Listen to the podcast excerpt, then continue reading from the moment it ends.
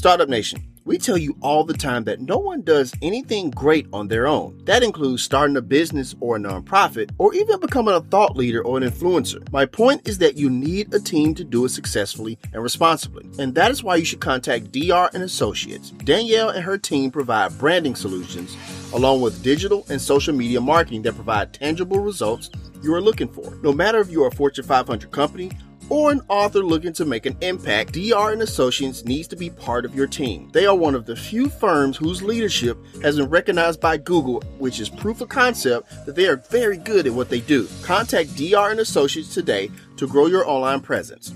The number is 615-933-3681 or you can visit their website at drandassociates.com. Also, make sure you follow their Facebook page as well. DR and Associates, providing real clients with real results. This week on The Startup Life. And I think a, a, big thing for the minority community is that oftentimes we don't want to give up ownership, right? Because we because of a lot of historical context, and so it's very uncomfortable. The same way that debt is uncomfortable to us, and, and, and private equity it's all about debt. It's all about leverage. All right, Startup Nation. So let's take flight with Henri Pierre Jacques, co founder and managing partner of Harlem Capital Partners. The Startup Life begins now. Seven, six, five, four, three, two, one. You'll never have the sacred stone. oh, this you crazy mother.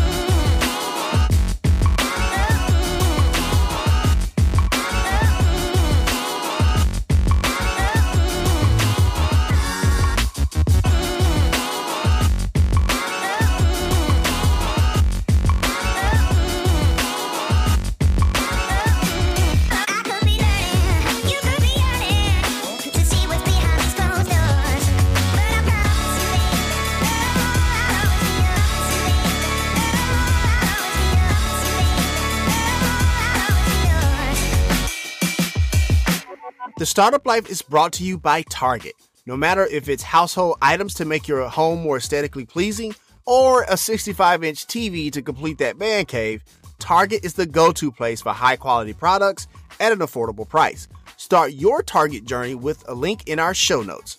Target. Expect more, pay less. All right, Startup Nation. So I hope you're ready to receive some value today. We got a big time guest in the building today. We got Henri Pierre Jacques of Harlem Capital. What's going on, boss? How's it going? Uh, it's going just fine. Are you ready to pour some knowledge in the Startup Nation today? I am. All right, cool, cool deal. So first things first, man. Let's start with this. Tell us about your path of entrepreneurship and how you got to this point. Yeah, so I'm first generation Haitian American, originally from Detroit, Michigan, Detroit, and I went to Northwestern University in Chicago, where did economics and political science. I mean, I realized pretty early in my life that I like math, I like finance. So when I was in college, I did a couple finance internships at Goldman Sachs and Bank of America. After school, went to Bank of America full time to do investment banking, uh, which was a phenomenal experience. Obviously, if anybody knows about investment banking, it's a lot of a lot of work, 100, 100 plus hour weeks, but really kind of like trained me from a, a hard work perspective, gave me the basic fundamentals of understanding finance and, and, modeling and how do you value a business, which is just very important to, to being an investor. Knew I wanted to transition to private equity, so I joined ICV Partners, which is a one of the few black-owned private equity firms in the U.S. based here in New York, middle market firm, over a billion dollars of, of assets under management had a great experience there. It was the, first time I was working for Black people. I mean, I've, I've, been pretty used to being in predominantly white institutions my entire life, so it's not really an issue. But it was a really big mind shift for me, and was a big reason that we were empowered to even start Harlem Capital. So my my cube mate at ICV Partners is my business my business partner for Harlem Capital. So that was a big reason, and we started that while we were there, and while we were working, we were taking a lot of our learnings to build out our angel syndicate that Harlem Capital was uh, and then both of us went to Harvard Business School. We were roommates while we were in school. And, when we got to school, we decided that instead of interning and interviewing for other firms, that we felt like we were pretty good at what we were doing. And we wanted to, to do our own thing and raise, raise a fund uh, and do this full time after school. And so last summer, instead of interning, we, we launched our, our fund raising process and, and we raised a couple millions of dollars uh, over the past year. We both graduated nice. uh, a little over a month ago, and now we're now we're in New York working on this full time, and so feel feel pretty blessed to be to be doing our dream. Awesome stuff. Thank you for sharing that. Let's go back for a little bit, man. Tell me a little bit about your parents, man. Yeah, so my dad was born in Haiti, came to the States when he was a teenager, moved to Queens, New York. So I, I used to go to Queens all the time every summer to visit my grandparents. My mom, uh, she was she was born in Detroit, Michigan, which is why we ended up moving back to Detroit to my mom's parents that helped take care of me when I was a kid. Both my parents were doctors. A lot of Haitian men are doctors, and so my dad in particular wanted wanted me to be a doctor. My mom had a little bit more business on the side as well as being a, a doctor, and that's kind of she helped train me and teach me about like budgeting and all these little things as a kid, the small stuff like we used to play uh, cash flow, which is basically monopolies for adults. It's, it's right. the game written by Kiyosaki, who wrote Rich Dad Poor Dad. So all those little things you don't really realize. But as I got older, I began to realize that oh, like most moms aren't doing this for their for their children. And my mom used to tell me stories because I started looking at stocks when I was in middle school. Because my mom, if I if I did my chores, she would give me twenty five dollars, but I had to invest it in stocks, Mm. right? And so I used to go over I used to go over to kids' houses like when I was twelve and be like, oh, like what stocks are you investing in? And then their parents would look at me like I was crazy. I had I had no idea, but it was like that. The stuff. So your parents just play. They do play a dramatic part of your life if you don't realize it. But later on in life, you kind of realize that those little things have definitely led to my passion and my love for for what finance is. Got you. Thank you for sharing that. And Startup Nation, the reason I wanted to ask that question because many times on our path to entrepreneurship, our parents play a pivotal role, whether we realize it or not. So, Henri, I appreciate you sharing that story, man. Yeah, no, you gotta. It's one of my favorite books is uh, Outliers by Malcolm Gladwell. So the sooner you realize that you're successful not because of you but because of others, then the smarter you are. Got you for sure, for sure. Thank you for sharing that. So before we dive into it, man, so I have a lot of people in Startup Nation. They don't know nothing about the VC world, about the venture capital world, or anything about that. So, kind of, you know, uh, in layman's terms, kind of explain, you know, how a startup would go from, you know, starting up their company to, you know, talking to a venture capital firm and what those conversations look like. Yes, I mean venture capital is, is basically investors giving you some amount of money to take minority ownerships in your business. Typically, any given round, once you get to a true VC fund round, you're going to give up 20 to 25% of your business every round. And so you kind of have to understand.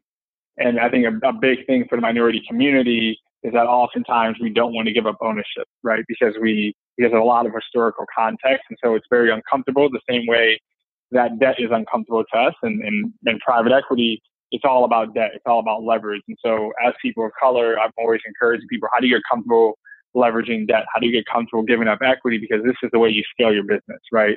And Right. taking out, taking out small business loans obviously is, is fine, but that doesn't, that doesn't provide you with enough capital or resources to get your business, you know, from going from a couple hundred thousand to hundred million of revenue. And so I think that that's the first thing is like, what is venture capital? Okay, now that you understand that, well, if in venture capital, you know, they always talk about the unicorns, which is a billion dollar valuation plus. Mhm. These these investors are looking for businesses that can get to fifty to hundred million dollars of revenue within five to seven years, right? On, I would say on average, that's what most people are modeling out. Obviously, rarely happens, Right. but they have to believe that you have a chance, right? And so I think one thing that is a challenge is people don't understand there's only so many industries and things that allow you to scale that quickly.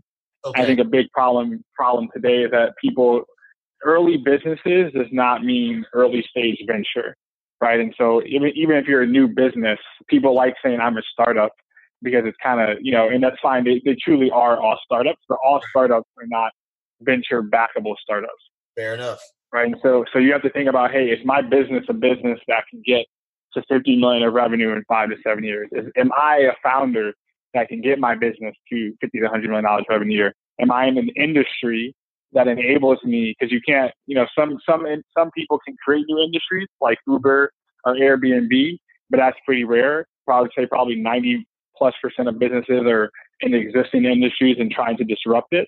So that's where majority of people will fall. So are you in an industry that's big enough that allows you to scale to 100 million of revenue in five years, right? And typically those industries have involved using software or being in healthcare or being in the real estate industry, et cetera. You can kind of look up online where most of the venture capital dollars are going. Right. Um, and so I think that's one thing that oftentimes I'm emailing people like, hey, like this isn't, I can't invest in you. This isn't a VC backable, you know, it may be a, a publishing company or we've seen people who have agencies or, you know, people reach out like, hey, I've got, you know, one or two nursery homes that I'm looking to expand. But that's just not, that's not, it can be done because the, the, the, the irony is that venture capital used to purely be tech right? But now you've got companies like Casper, which is a mattress company. Right. You got companies like like WeWork, which essentially is just a real estate leasing company that are all VC backed. So the, the, the VC has definitely broadened from what it used to be, Right. but there still is a majority of VC dollars are still going to a very few limited industries that enable you to use tech to scale really quickly. right. Because that those are the kind I of think I think the be- yeah I think the better that founders understand, hey, this is what they're looking for, then it's like let me not waste my time trying to be VC backable, or you know, if you really want to be in the VC industry, then you got to choose a business that most likely would be able to get backed by VCs. Got you. Thank you for sharing that. And that kind of brings me to, you know, something that I kind of read about you in my prep for the show. Because, like, you know, I know you make it a point to look for minority startups to invest in. But, you know, you don't go the traditional route. Like, a lot of times VC, like, you know, I kind of go with my gut or something like that. But you really do, like, go with looking at the data and stuff, and, and stuff like that, man. So I guess I'm wondering, what is the HCP model, Harlem Capital Partners model, for when they're looking for those uh, VC backable startups. Yes, I mean we we invest in seed and Series A, which is traditionally the first and second institutional rounds of a startup. Now, there's definitely differences, right? You've got West Coast seed versus East Coast seed. So West Coast seed, you could do kind of pre-revenue. East Coast seed, because you have a lot of people on the East Coast who are much more traditional finance people, they typically will not do seed rounds without some sort of revenue or product market fit. And then the next level is you've got black seed, right? So as a person of color, you'll very rarely find a person of color who can raise millions of dollars with an idea on a napkin, Gotcha. right? That's that's almost a non-starter because of just the institutional barriers we have. More Right. likely, what you'll see is that okay, well, most people of color don't have that quarter million to half a million family friends round that enables you to really scale the business to get to the seed. So they're usually going to be in business longer. So I would say, you know, a, tip, a typical white male seed round, the business has probably been around for less than a year, right? Person of color, you're talking two to three years to get to the same point. And partially it's because a lot of those businesses have to generate revenue. So a lot of people of color, when they get to the seed, they have more revenue than their peers because they had to generate revenue because they couldn't raise the capital from the family and friends to sustain the business Right. right now. So like usually on a on a risk adjusted basis, the business is better off because it's older, it has more customers, and it has more revenue for the same amount of capital being raised and same valuation. Which is kind of our thesis is that these businesses are better positioned. Now to be on the flip side, to kind of be the the antagonist, is that a lot of people also say if you're trying to generate revenue early, you're not solving the right problem. Right. So there is an issue where if your focus is, hey, I can't raise a family friends round, so I need to raise revenue, then you're you're doing things in the business that is about getting revenue and leading to revenue quickly doesn't always mean you'll scale faster, right? Yeah. Because you're charging you're charging customers earlier, you're not allowing them to test your platform. Versus if, if you go the Facebook route, it's like give it away for free, spend millions of dollars on the back office, and then we'll figure out how to get money later on. Same for Google, etc. And so there is this two-sided horse of you know, oftentimes people say, Hey, I've been in business for three, four years. I'm raising my seed round. I've got a half million dollars of revenue, which is more than we would see for most seed rounds. But at the same time, we're like, Hey, you've already been in business for four years. And even though this is your seed round, you're still only doing a half million within four years. Right. And so there, there's this balance of having revenue at the seed, a certain amount, but at the same time, proving to people, Hey, can I scale fast enough because you know there, there's also fatigue. Like if you've been a founder and you've been doing this for four years and you're just your seed round, I mean, from seed to exit, it's typically going to be anywhere from seven to 14 years, Okay. right? So you're talking like you're going to be 12 years, seven plus four, 11 years to whatever, 18 years. That's a long time that a lot of people can't survive, which is fine because 60% of founders are not going to be leading their companies anyway after after six years. That's just the nature of venture capital Right. because you you running a, a million dollar business is not the same as you running a billion dollar business. Makes sense. Makes right. Sense. So I think that that's that's kind of like the the way we look at things, and we understand there's dynamics to what coast you're on and who you are as a person of color for the round, and these are all things we're thinking about uh, and very aware of. Gotcha. Thank you for sharing that. And the reason I appreciate that answer is because a lot of times there are certain industries, whether it be like trying to get government contracts or even the VC community, just a lot of stuff that a lot of people, especially people who look like you and me, Henri, that just don't know. Right. So I appreciate you sharing all of that value you just shared with us for sure. So let me ask you this, man, because, you know, I'm looking on the website, Harlem Capital. Uh, once again, Startup Nation, the link is in the show notes to check out that website. I'm looking at that, man. You've gotten a few awards in the past couple of years. You got Forbes 30 under 30, Inc. 30 under 30, Ebony uh, Power 100, man. Like, what do those accolades mean to you, man? Yeah, I mean, they weren't, they weren't like we weren't going for them, but sure. obviously, human human nature is you, you like to be awarded things. So obviously, it's an honor to get them. Right. I think you know what it means is is that one we're going to rooms where there's other people doing successful things, right? And so it was mm-hmm. really cool. We got to we got to ring the Nasdaq bell when we got Forbes 30 under 30, and we got to meet some of the other people. And now you know we have a Slack channel, we have a Facebook group. We we're going to the 30 under 30 conference in Detroit, which is where I'm from. I'm going to be speaking, so it's super cool to be speaking at the first 30 under 30 conference in my city. But it's like we're in the rooms where other people who are doing successful things in their industries are going to be right? The Ebony Power 100 was specifically for people of color. Right. And so being in the rooms with some like Netflix celebrities and Andrew Gillum was there and Chris Tucker was there. That like that that's really what it's about, right? Is having access right. and being at the table. Right. So the awards one puts you in rooms with people who are at the table. And two, the reality is as a person of color, like you gotta do two X more. So you gotta have more check boxes, right? And so you can be like, oh, I'm smart, whatever. Like, and people say, you know, I went to Harvard Business School, which obviously is a great accomplishment, but like, you still got to, you still got to get more checks, right? You still got to get more things because people will still create doubts. And I think it just, it, it enables one, a confidence for me to be validated by so many people, but then two, it provides a, a confidence for others. Like, oh, like if I thought he maybe got into Harvard Business School because of affirmative action, like, did he did he get affirmative action for mm-hmm. for for Forbes, for Ebony, and for Inc. Right. Right. So I think it just begins to like take away that stuff and, and get you to an equal playing field, which which is unfortunate, but it's like you you just have to do so much more to even just remove all of those like doubts from people's mind. And when you're trying to ask people for millions of dollars, and it's no different for a founder, right? Like what what about your past as a founder makes you the right person for this market opportunity, right? Is it because you went to a certain school, you worked in a certain industry, you came from a certain community, like you know what it doesn't have to be a, a award, but it's like there has to be something on your resume that provides me comfort that you're going to be able to you know handle my money and, and as a steward. For sure. Thank you for sharing that. Quick follow up question, man, because you know you talked about something that's near and dear to you know our community's heart and stuff like that when it comes to having to be two times, three times, maybe four times better than people who don't look like us, those counterparts. So when somebody who doesn't look like us say things like, you know, I have my struggles, I have my things that I have to work through, what do you say to people like that?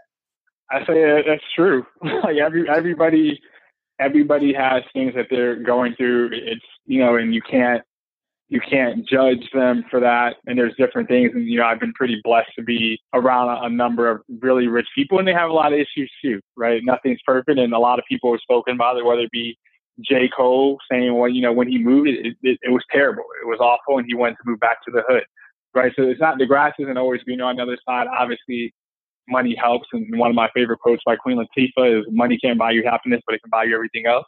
Right. Right. So it does make your life easier. But I think as you begin to, if you're if you're judging, I don't worry about other people. You can't think about that. You can only focus on your situation and your communities and build them. But everybody has has problems, and, and there's valid that and you know, for me, like I'm one of, I'm very blessed to have been a upper middle class African American. And so for a lot of people, and I struggled with it, you know, living outside of Detroit was like, I had a lot of family who still lived in the hood in Detroit. And I always felt like, why, you know, why am I the one who's in the suburbs? Right. But then it's like, even if my family who lived in Detroit on my mom's side, where I'm like, well, my dad's got family who lives in Haiti, right? Who's got a, a, a 50 square foot shack in the heat so why are you lucky to be living in the hood in Detroit? mm. right? So there's always there's always somebody worse off than you. And so whether you you know you can complain about the person in the burbs, well, you still live in America. You still aren't an immigrant getting sent back in detention centers, right? right? So like we're we're all we're all blessed to even be in this country. And obviously that doesn't stop us from wanting to do better and get better at ourselves. But I think that you, you begin to compare yourself and make yourself feel better or, you know, try to push down others because they're in better situations. Like that's not going to change anything. And if you really do some self reflection, you're, you're not in the worst position that you can be in either. Right. And I think, and there are always people who come from your position who, who can get to that. And obviously I, I don't believe in the American dream. It's not just about hard work to get to where you are, but I think there is there is value to having that hope of like, how did Oprah become the richest African American woman in this country, moving from Southside Chicago, being sexually abused by her uncle for many years, right, and overcoming that. So like there are stories that provide the hope. Obviously, it's not going to happen for the majority of people, but I look to those stories and the Reginald Lewis's of the world versus like looking to to the negatives because the negatives aren't going to change anything and people aren't going to have sympathy for you. People just don't generally care. and they're not going to care because you complain about your situation. Got you. Thank you for sharing that, Henri. I appreciate that. Startup Nation, what I get from that answer is there's like, it's almost kind of like uh, the Mamba mentality in the sense like just focus on your lane, focus on what you have to do, and you really can, you know, make what you want, whether it be your business, follow your dreams, or anything like that. So, Henri, I appreciate that answer, man. Let me ask you this, man, because there was a Barron's article that was released you know, a few weeks back, a few months back, actually, that suggests that, man, that we may be in the middle of a venture capital bubble, if you will. What do you say to that? Yeah, I mean, valuations are high across all asset classes. Mm-hmm. I mean, it doesn't matter if it's venture capital, private equity, real estate, the stock market's at an all time high. So I think in general, everything is at an all time high. So there's going to be a, bu- a bubble across multiple industries. Now, I don't think it's going to be anywhere as bad as the 2008 recession. Um, obviously, that was one of the, the, worst that's ever happened since the Great Depression. Because if you know, if the tech company, if some, and the, larger tech companies are fine, right? Like Google, Facebook, Netflix, these guys aren't going away. It's going to be some of the other companies that just don't really impact the, the U.S. as much, right? If some random unicorn all of a sudden, if it's like uh, Thrive, the blood testing company, right? They raised like a billion four. So like if a blood test company goes away, is that going to really impact the economy as much as if a Google went away? No. Right. Um, and so, and, and, even if a Google went away, like that, the biggest impact would be the loss of jobs. Mm-hmm. But it's very different from like a credit crisis on the real estate side or a banking crisis where people literally, there was like you couldn't take cash out of the bank to do anything. That's a very different effect from like, hey, I can't use my app but obviously the, the, loss of jobs will impact the economy and there'll be some sort of recession. But I think the magnitude is not is not going to be the same. It'll be more like the 2001 Nasdaq bubble crisis, and, which was a much faster bump back in in the uh, in the process versus the 2008 crisis, like many years to recover.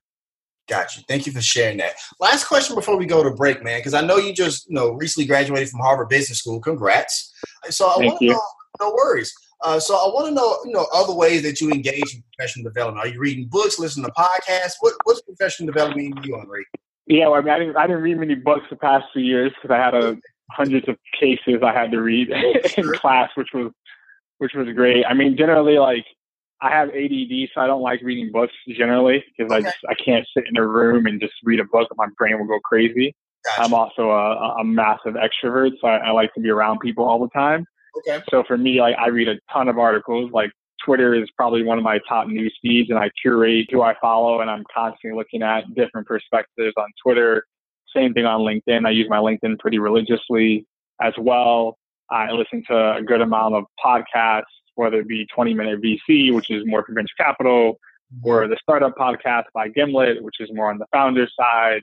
That's good. And then, and I have, honestly, I have, to, I have to read a lot of decks. Like I look at a lot of people's decks, and so a lot of my reading is just kind of because of my job where I'm, I'm looking at what are the ideas that founders are starting and am I reading industry reports to better understand those markets. So I don't do too much personal reading, which is why business school was great because it gave me the time to take a step back and, and read things outside of my industry. Right. Um, but I am, I went to a conference last week in California and was pretty fortunate to hear like Arianna Huffington, Doc Rivers, and a couple others speak. And a pretty key consistent theme was like making sure you read before you go to sleep, making sure you write down like what are the, the three to five things you want to happen tomorrow so that your your subconscious can think about those things. So I'm very thoughtful in thinking about, you know, as you move forward and you and you scale up and you get to a higher level, like what are the things that you need to do outside of just the the smaller tactical do my job. There's a lot more mental, emotional, spiritual things that enable the top executives to perform the way they do. Gotcha. Gotcha. Thank you for sharing that. So we're going to go ahead and take a quick break. How you like being on Startup Life so far, Henri? Good. It's fun. Awesome stuff. All right, Startup Nation. So I hope you're getting great value from Henri's content, but we got to pay a few bills. Once again, my name is Dominic Lawson. This is the Startup Life Podcast, and it is powered by the Binge Podcast Network.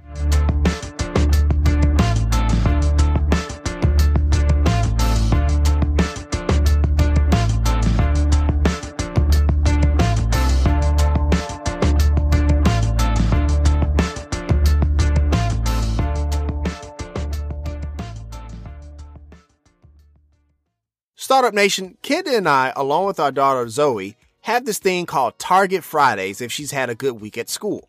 We stop by the snack bar for popcorn and mermaid ices. Startup Nation, don't judge me until you've tried them. Those ices are really good. Anyways, we then head over to the toy section so my daughter can add to her LOL doll collection. My daughter is a pretty good student, so you can imagine that we have spent a small fortune on LOL dolls. However, I can take solace in the fact that Target makes it affordable to buy those LOL dolls and anything else we need as a family. That's because Target believes you deserve quality at an affordable price. And when you're entrepreneurs like us, that's extremely important. But great deals and quality products are not exclusive to the brick and mortar version of the retail store. Target.com has even more exclusive deals that you can appreciate. And when you spend over $35, shipping is free. And I know we all love free shipping. We love to purchase the amazing kids' clothes for Zoe from the exclusive to Target Cat and Jack line when we go online. So the next time you listen to the show and you are reminded that you need something for your home, Start your Target journey with the link in our show notes, where you can expect more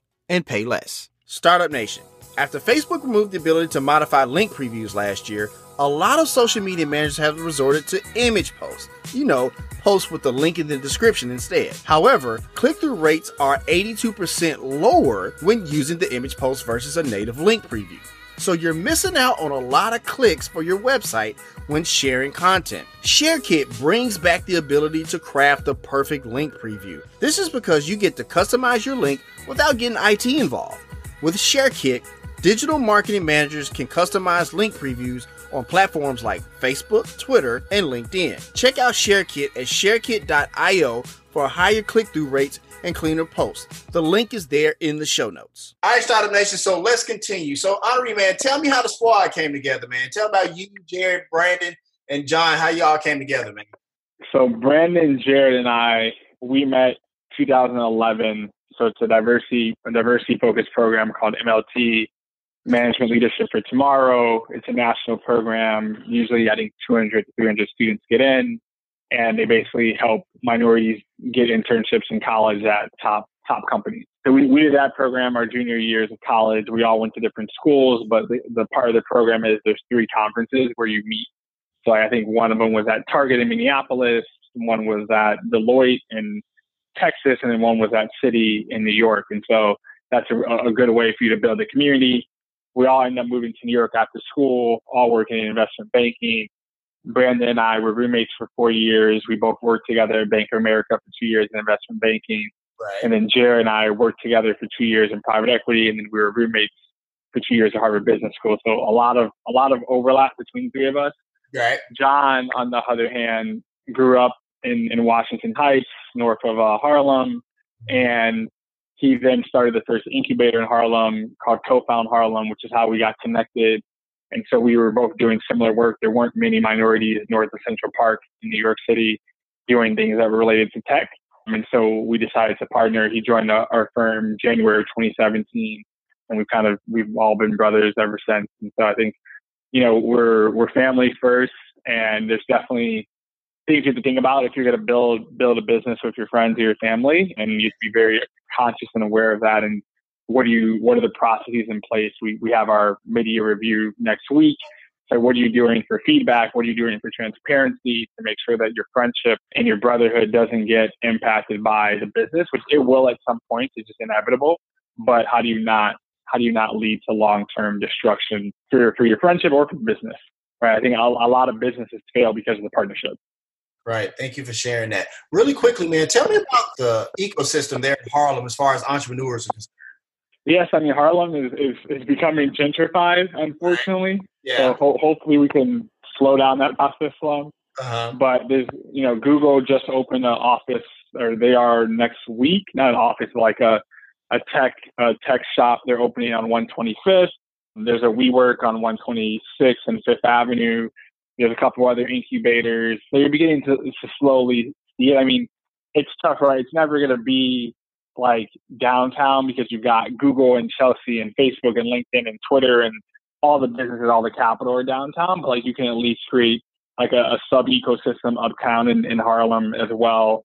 But it just takes time, right? You need people like Google and WeWork to come in to really give people space to, to, to innovate and to give people resources. And so I think slowly, you know, whether that be because it is becoming gentrified and why people are moving up here, maybe that's why it's happening faster. But it just it takes time. But you know, that's something that we're very conscious of, and we're trying to make sure now that we're back from Boston that we you know host events and do things for for uptown New York because oftentimes it can feel like two different worlds. Right. Yeah, because I see that you have like monthly networking gatherings, right? Yeah, we did before school. With school, it was just too hard because we were traveling so much. But we definitely we're looking to to bring those back, the uptown meetups. Okay. Cool deal. So, you know, I know one of your goals, man, is to invest in a thousand diverse entrepreneurs over the next twenty years, man. What are the what are hitting those milestones? Why is that important to you? Yeah, I mean, we wanted to we wanted to set a goal that was crazy, right? There's a there's a border between crazy and genius, and I think the irony is that as VC investors, you often are asking founders to do things that are crazy and go against human nature but sometimes you can be conservative yourself. And so it's like, how do we push ourselves to do more the same way we're asking our founders to do more, right? And how do we set a goal that is going to push us? We could have set a hundred, and that's easy. We could easily achieve that. But the, the thousand is, and the thousand isn't like we want to invest in just a thousand founders. It's not like, hey, we want to give 25k checks to a thousand people because we could do that easily in 20 years if we're successful. It's like we want to give people millions of dollars, right? We want to be, we want to actually have a real impact on the ecosystem and begin to provide significant capital. So the number of founders is is important, but it's not as important as the amount of capital because I think we, we have to shift from hey, we're going to give people ten thousand dollar checks to like we need to give people hundreds of thousands and millions of dollar checks and actually enable them to compete in a world where people are, are raising significant amounts of capital pretty easily.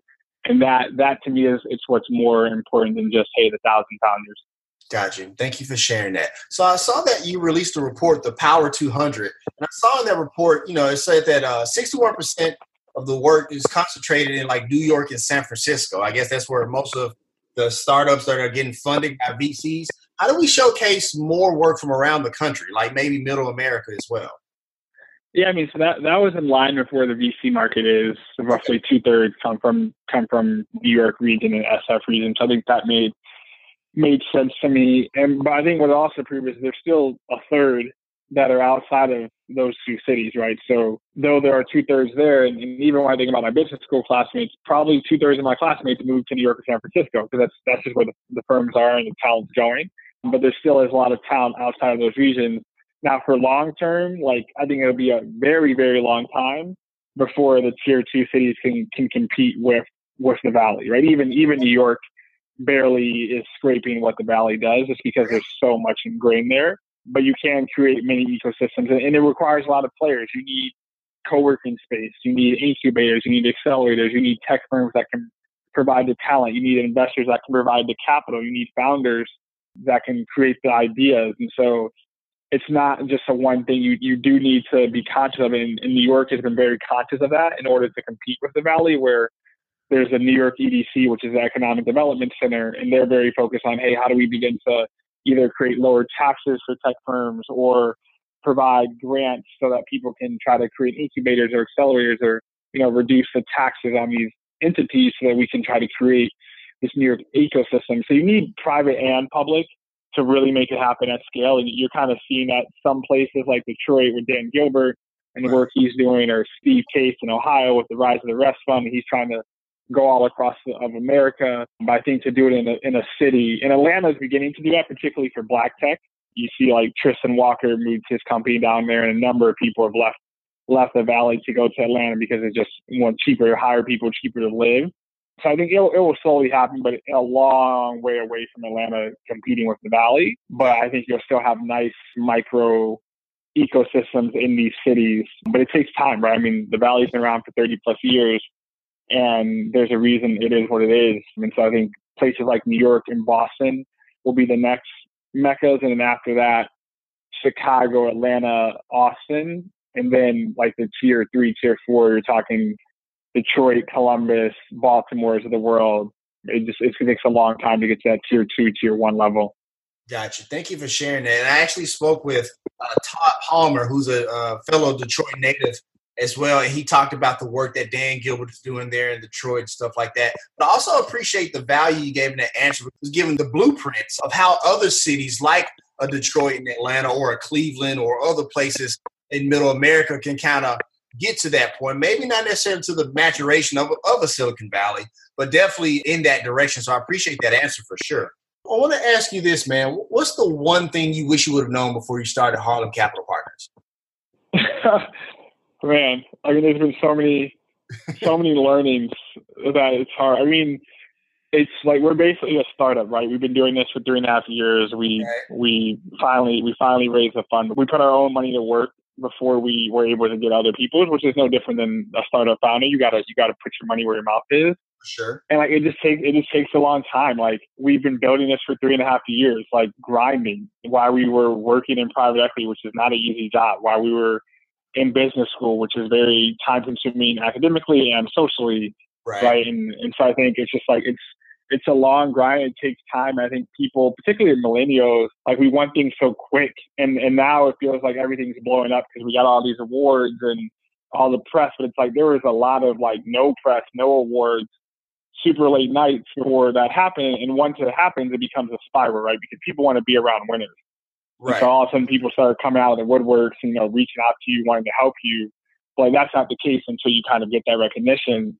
And so I think like I just I, I mean we didn't start this with the goal of raising a fund. I had no idea we would be doing this. We didn't start this with the goal of investing only in minorities. Like we started with the goal of let's invest our own money and just learn from the experience and make money, right? And then slowly pivot over time to hey, we actually want to focus investing our money in our communities and we want to focus on our communities within venture capital because we think that venture capital is a way to to lead to scalability quickly and to create wealth, right? There's a big wealth gap in this country, and a big portion of that is because we don't have any equity or ownership, and venture capital enables us to have equity ownership in our businesses.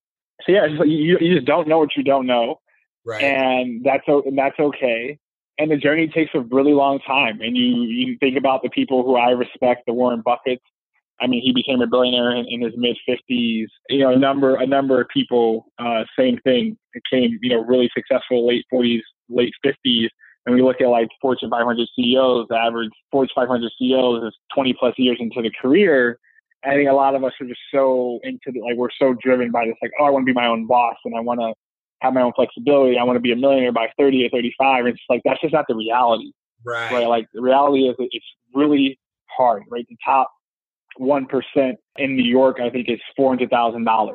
So you want to be a millionaire, you want to be the top 0.01% in one of the most competitive, hardworking cities in the world. And this is not, it's not easy. not saying that we can't do it because I fully believe we will do it. Right. But I think it's, I think it's just like you have to also have an appreciation for the level of difficulty, but at the same time, not be like, this is so difficult, I can't achieve it. Right. And there is there's beauty to ignorance and there's beauty to naiveness. And I've learned to balance taking advice from people because right. people only give you advice as far as they've gone. Right. And as people of color, there are only so many people who have gone as far as I want to go. Right. And that's just that's just the reality. And it's not to say that what you're doing you have not been successful and you've not achieved, but that's just not what I want. Like for me, like being a millionaire and, and, working for a company and being the head of my group doesn't that's not what to me success is gotcha. right success is a long long term legacy creating long term wealth creation which is more than just making a million dollars to help my family. That's great for my family. That's great for me. That doesn't change the community, right? You got to make a lot more money so you can do things that Robert Smith did with Morehouse and be able to have that that that leverage that Warren Buffett and Bill Gates do. And so I think it's like also understanding who do I take advice from, who do I not take advice from, and one of my weaknesses is I'm stubborn, and one of my greatest strengths is that I'm stubborn. Fair enough. But I think a lot of I think a lot of people realize that, and there's no way that Elon Musk listens to half the things that people told him. That's true. He wouldn't be he wouldn't be where he is if he did because he he is crazy and he sounds crazy, right? Like, Right. and I think that's just that's just the power the power of being so confident in your own thoughts that you're able to still take some advice, but at the same time still believe in your own vision and thoughts regardless of what people tell you. Got you. I appreciate all of that, and I definitely appreciate the part where you talk about, you know, not saying that it, you can't do it, but necessarily understand the reality of it all and the competitive nature of not just New York City, but in the, you know, in America as well. But so I appreciate that answer for sure. Let me ask you this, man. Quick question. You know, what is the next big industry you think? You know, we talk about healthcare, real estate, tech, but what do you think is the next big industry that you know the venture capital community be kind of salivating over the next ten years? Yeah, I mean, so the next 10 years, people are already beginning to invest, I think, in the industries that are going to change the world. So, mm-hmm. blockchain, I think, will change the world. Nobody understands how. Only a few investors are investing in it. AI will change the world. Most people don't know what the heck AI is, and a lot of investors have no idea.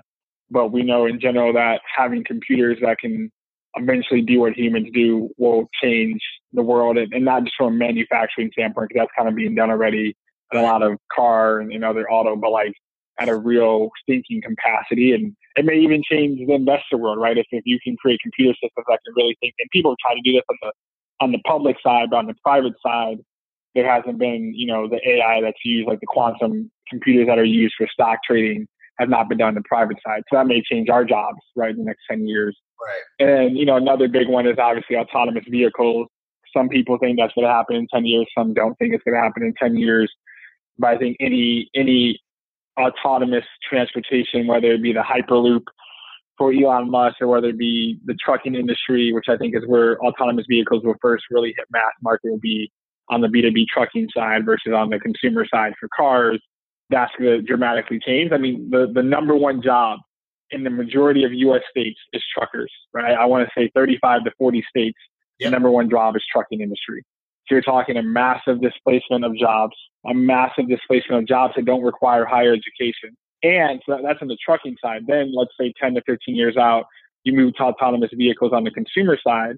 Probably one of the fastest growing jobs has been has been on demand Ubers and Lyfts of the world.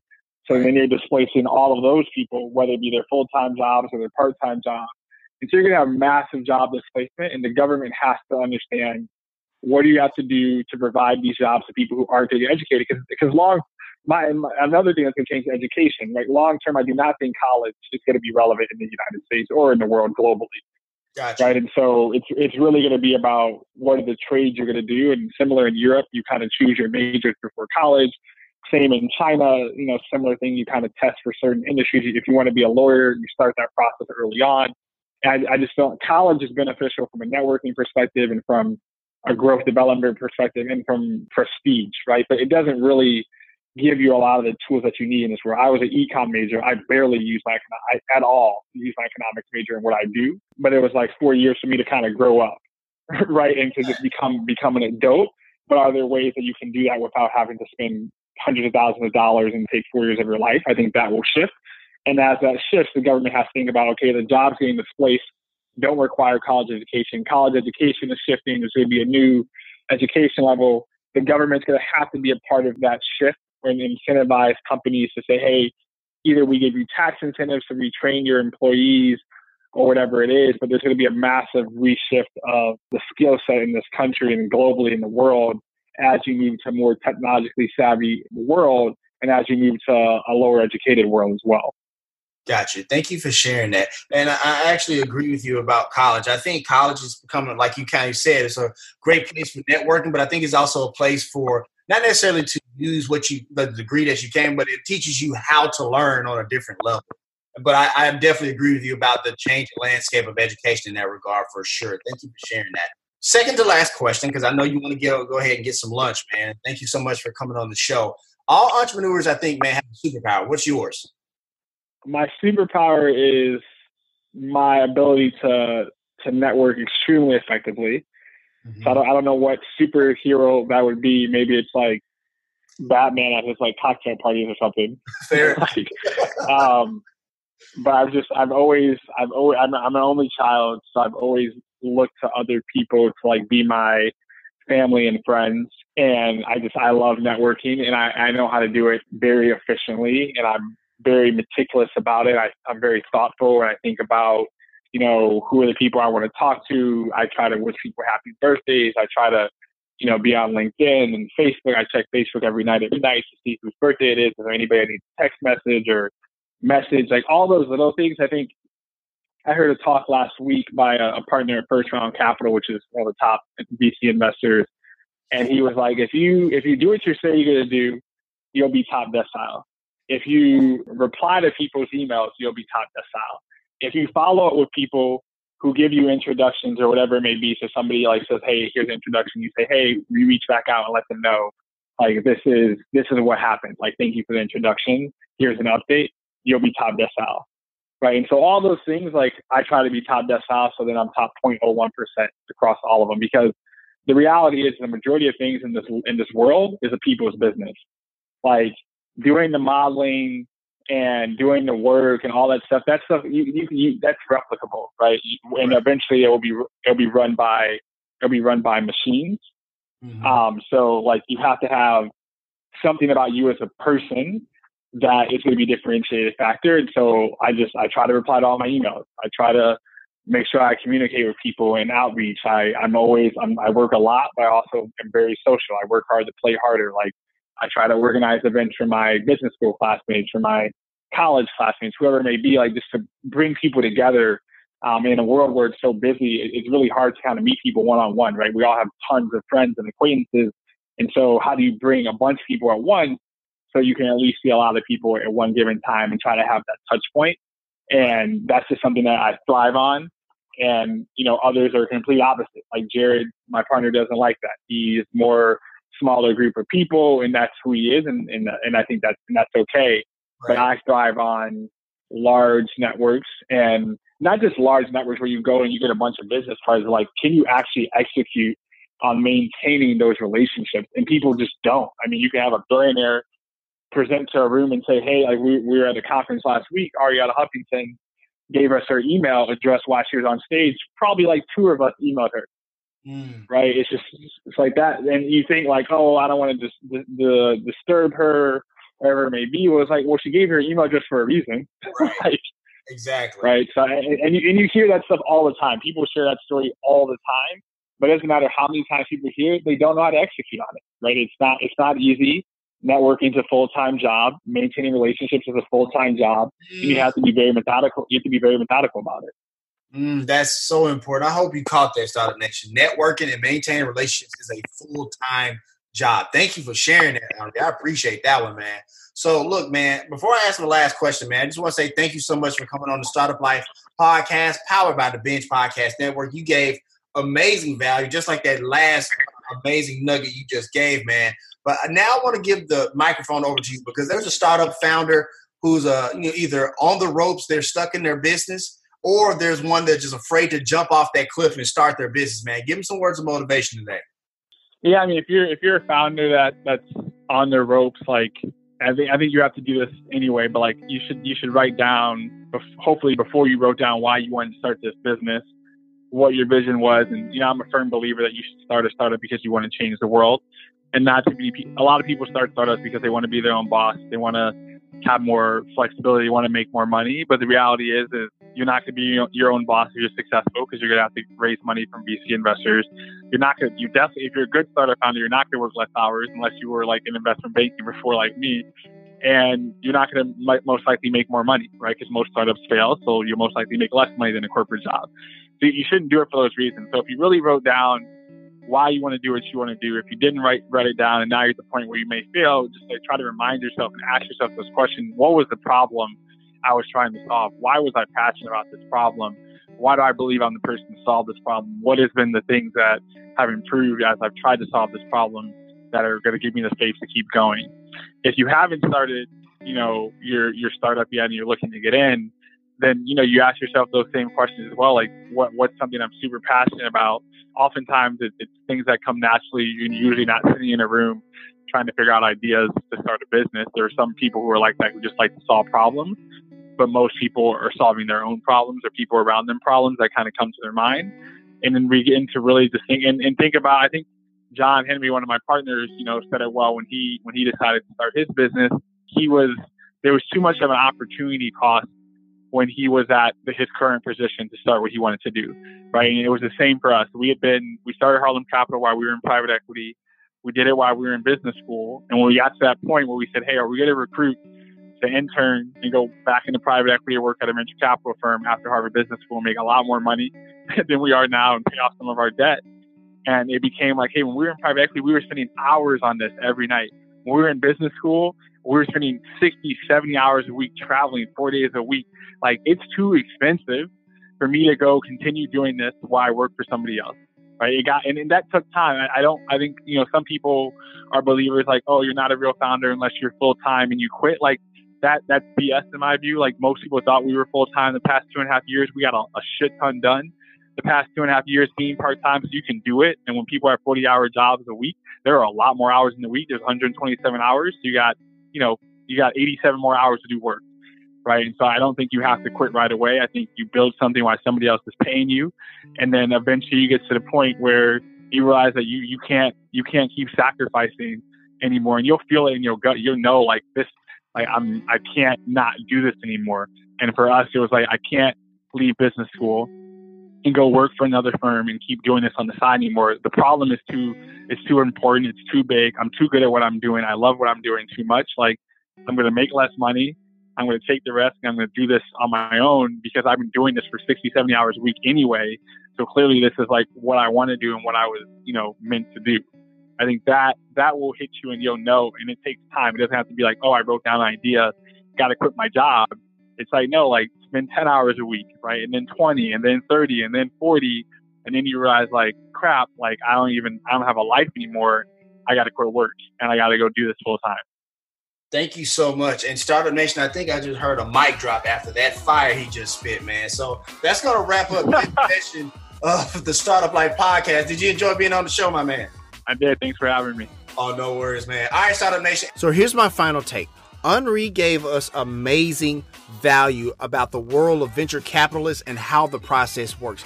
Look, I know a lot of startup founders out there are, are not sure how to get funding and this, that, and the other, and you're looking to see if, if venture capitalist is for you.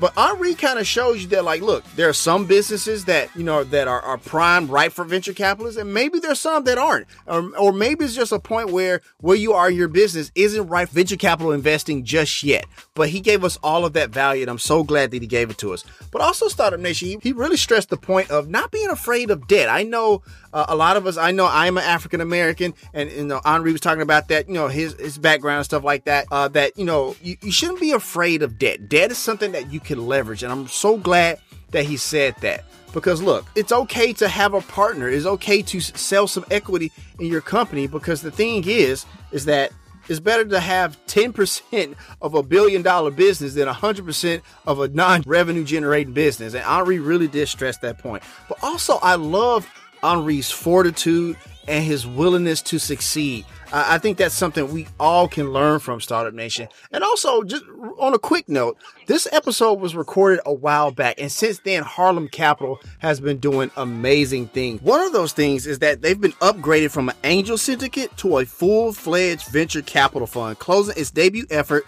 on an oversubscribed $40.3 million. And so, Startup Nation, I am just so excited for Henri and John Henry and Brandon and everybody at Harlem Capital Partners about the growth they're about the experience. And I can't wait to see the things that they do in the years to come. If you want to let us know what you think about our show, have an idea for a show topic, or would like to advertise on our show, send us a message on the Startup Life Podcast Facebook page. And while you are there, like and follow our page as well. It's a great way for us to engage with you, Startup Nation, and really grow our community. The link is there in the show notes. Subscribe to the show as it can be heard on Apple Podcasts, Google Play, Stitcher Radio, Spotify, or even on your Facebook timeline or any other platform you like to get your podcast. If you are listening on Apple Podcasts and you find our content valuable, please give us a five star rating as it will help us climb the charts and help more people find our show. You can also listen to the show on the Startup Life Podcast new website. There you will find the all new startup blog where I write on many topics that are interesting and helpful to you on your path to entrepreneurship. And hey, if you have an idea, be about that life, the startup life.